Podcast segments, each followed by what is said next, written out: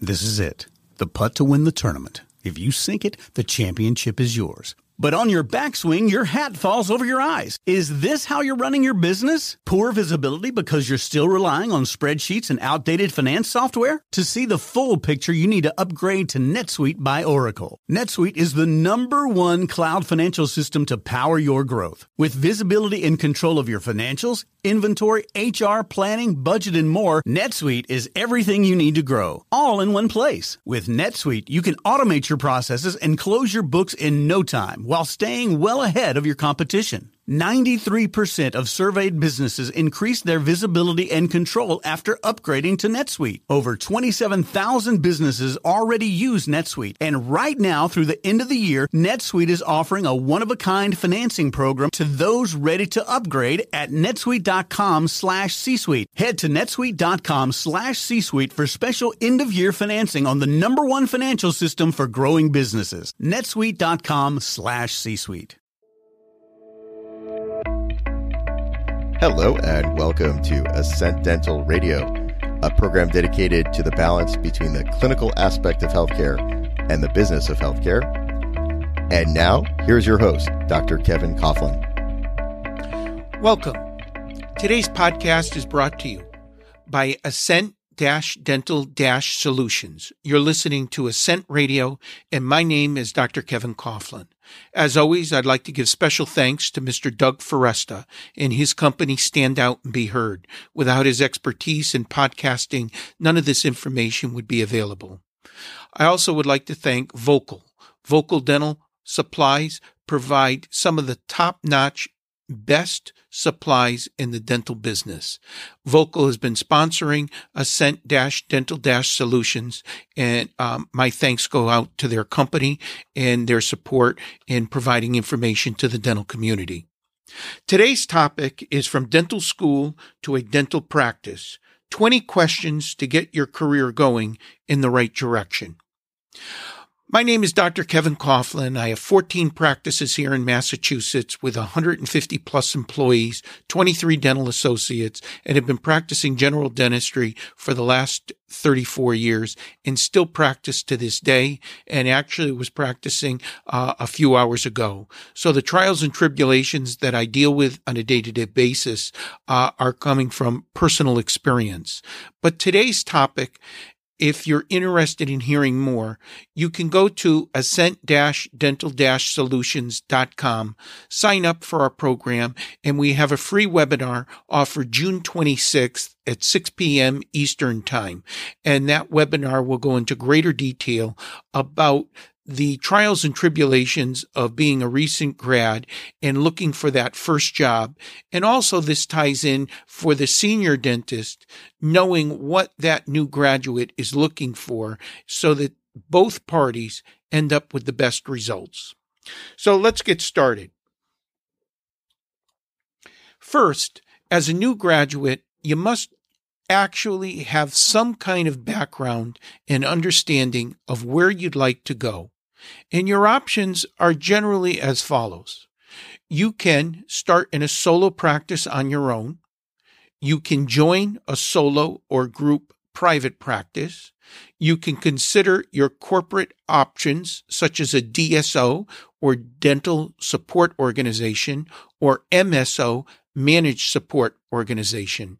The difference between the two is in general terms, the dental support organization is backed by dentists, owned by dentists, controlled by dentists. The MSO or managed support organization is generally backed by venture capitalists, uh, equity groups. And although they probably would like to think that the dentist is in control, in general, like most business, the people who put up the money and are paying the bills are generally in control. And uh, that will be up for further discussion in a, uh, a follow up podcast. But to stay on topic today, what I really would like the new graduate to look at and to consider is to determine what course is best for you. Think about dating. Think about marriage. If you decide that you'd like to have a different partner every six to eight weeks, if you like to play the field, If you're not really interested in children or settling down, then probably a marriage would not be the best opportunity for you. In business, ask yourself the following questions. Would you prefer to handpick your employees? Yes or no? Are you good at networking, meeting new people, and marketing your services? Yes or no? Do you have a clear and unique vision for the type of dental practice that you want to create, run, and manage? Yes or no? Are you comfortable developing policies and procedures for a wide variety of topics, not just clinically, but business wise for your practice? Are you passionate about creating a professional environment and surroundings? Do you have an idea, a goal, a vision of what you'd like to see your practice and how you'd like to treat your patients and provide care and services? Are you willing to invest the time it takes to get started. And in general terms, in my 34 years of practicing dentistry, I have found that it takes between six and 18 months before your business starts running a profit. And for the new graduate, you must understand the trials and tribulations of not being on a guaranteed income, the risks that not being on a guaranteed income uh, create for you and your family. Are you comfortable being financially frugal for at least some period of time because in those growing years there's tremendous risk and there's uh, tremendous trials and tribulations until your processes and procedures are in place and your patient flow is in order. Next, are you interested in handpicking your equipment and your employees? Do you have a distinct idea of what you want in an employee and in equipment and supplies? Do you enjoy and have the self knowledge and acumen to make business decisions, whether that's deciding whether to lease or purchase, whether it's deciding which insurance plans or third party payers you'd like to join or not join? Are you flexible with the location and the community in which you're willing to work? And is having a commitment and a tie to the community important to you? If the answers to those questions are yes, then more than likely your personality profile will fit ownership, buying an existing practice, running it, and controlling it yourself. If the answers to these questions are no, then in most cases, you would probably be better off considering some kind of corporate entity or group practice where you're more or less an employee. And by all means, there's nothing derogatory with being an employee. Some people actually are much more happy just focusing on their clinical care and treatment and letting the trials and tribulations of running a small or medium or large size business to people who may have better business training, better knowledge and expertise in these areas. So please don't take this podcast out of context. My personal opinion is based on your personality, your drive, your fortitude, and what you're looking for in the 10 to 20 questions that I just posed will probably help you decide whether you really like to be in business for yourself or you'd rather have someone else be in charge of those types of decisions. I cannot emphasize how critically important coming to that conclusion and answer within yourself will drive you in the correct direction and make your business and personal life so much more comfortable and, in my opinion, so much less stressful.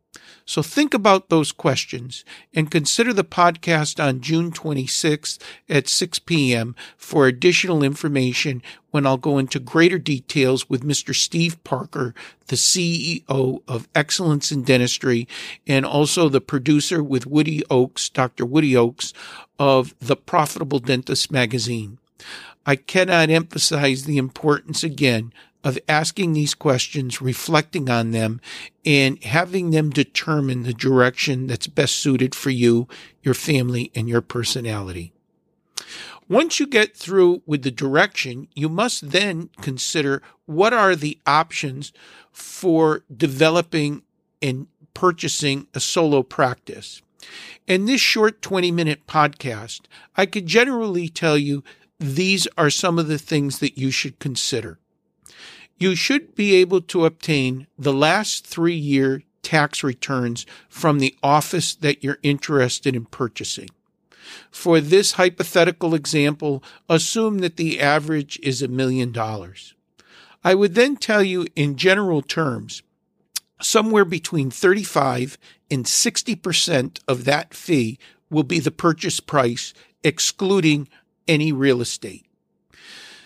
That will be generally 80 to 65% will be associated with goodwill, and the balance will be accounts receivable, supplies, and inventory. So, just as a general rule, anywhere between 35 and 65% of those average three years will be a ballpark figure of what I think will be a relatively fair acquisition for the practice. The reason there's such a broad range between 35 and 65% is the practice that you're considering is the owner, the existing owner, going to stay with the practice or are they going to leave the practice immediately or in some time frame in the next 12 to 24 months. The longer the existing owner is willing to stay with you, in my personal opinion, the higher the percentage and the more valuable the practice would be for you because more likely than not, the goodwill that you're paying for, you'll actually get value for. More than likely, the staff will stay with you more than likely the majority of patients will stay with you. When you make this acquisition into a solo practice and the existing owner plans on leaving the practice relatively soon, then my personal experience over three decades is that approximately 30 to 40% of the patient base will be lost and approximately 50% of the staff will leave within 12 months. And that's because they haven't had a chance to adjust to your philosophies, your process, and procedures.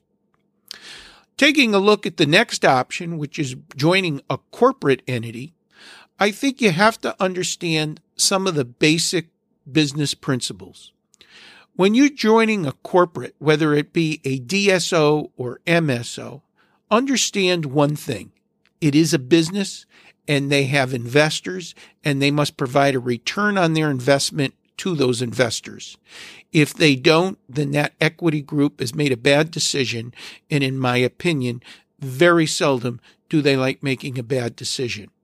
So knowing that, the first thing you have to understand is in most cases, you'll be compensated on either a production or collection basis right now throughout the United States, anywhere between 25 and 35% of net collected money is generally considered a realistic compensation package.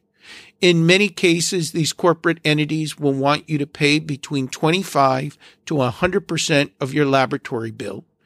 And in most cases, they'll be willing to offer you some kind of continuing education package, some, time, some type of 401k uh, profit plan. In most cases, they won't contribute to that profit plan, but at least it would be managed and maintained and be a vehicle, a vehicle for you to put in pre-tax dollars.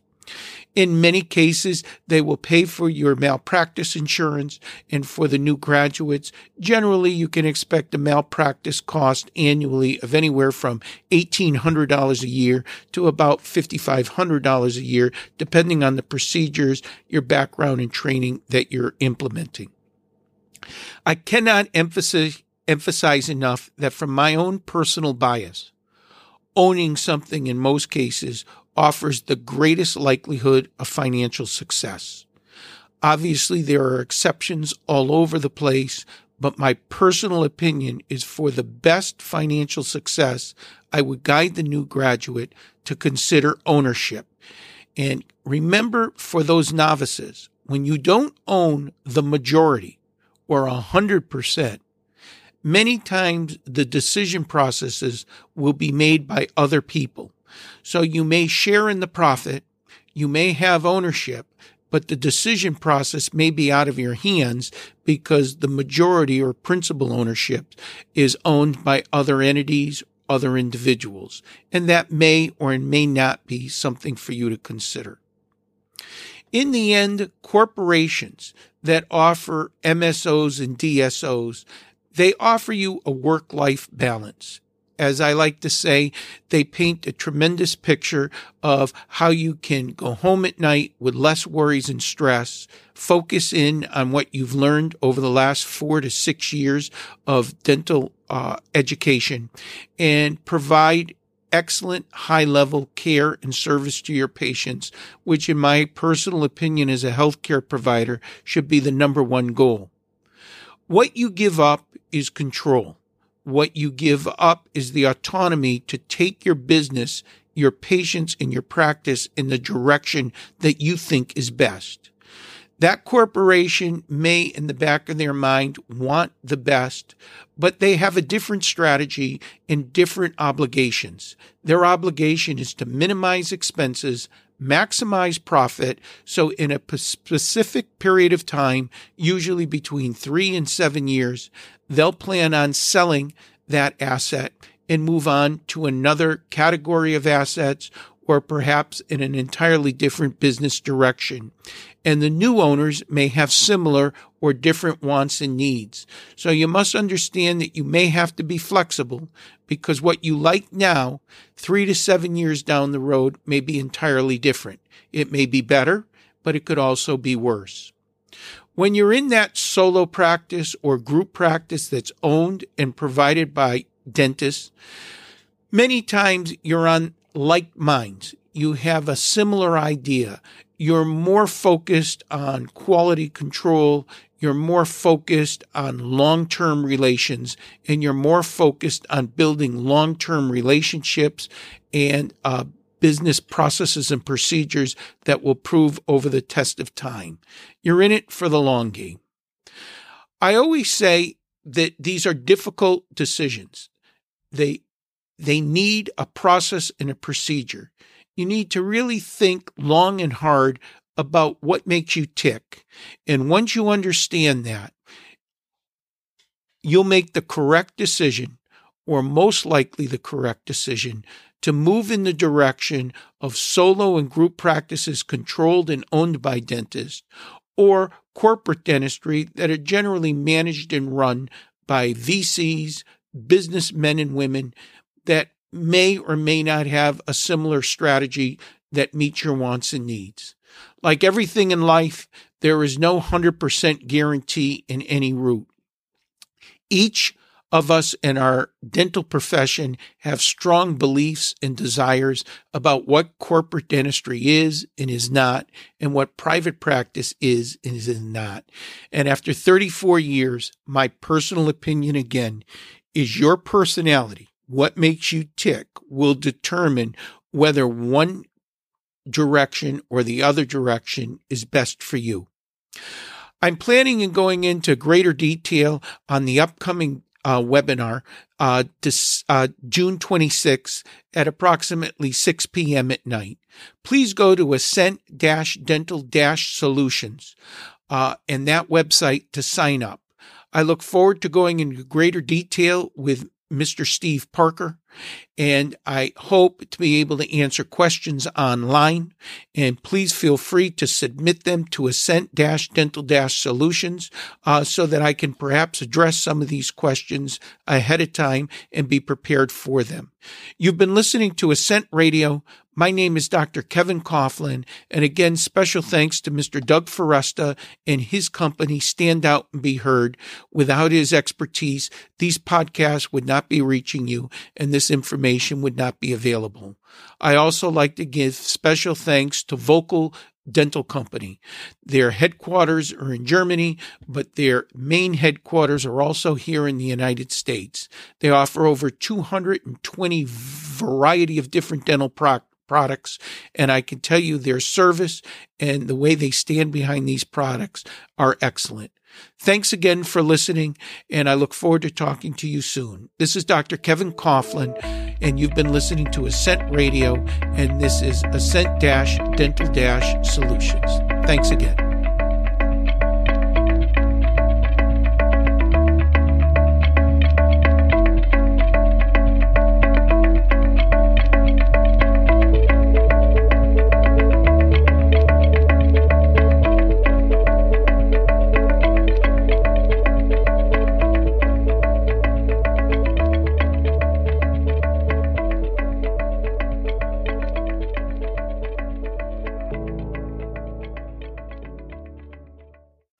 Podcast is a part of the C Suite Radio Network. For more top business podcasts, visit c-suiteradio.com.